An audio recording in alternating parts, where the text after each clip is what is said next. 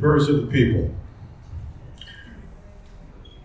Father, we pray that you would give us the spirit of wisdom, revelation, and knowledge of you. Help us to know the hope we have, the inheritance we have in you, that we would know the immeasurable greatness of your power toward us that believe in you. Lord, in your mercy. O Lord, show us your might, the same might that worked in Christ and raised him from the dead and seated him at your right hand.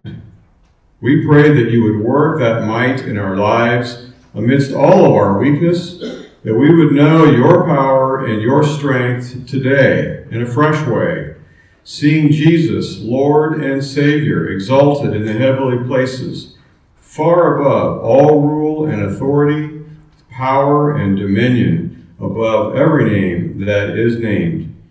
Lord, in your mercy,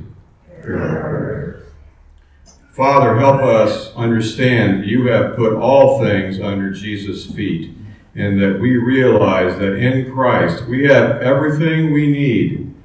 Guide us to experience your fullness, the fullness of your Spirit in our lives.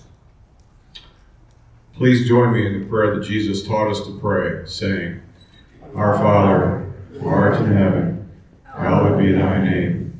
Thy kingdom come, thy will be done, on earth as it is in heaven. Give us this day our daily bread, and forgive us our trespasses, as we forgive those who trespass against us.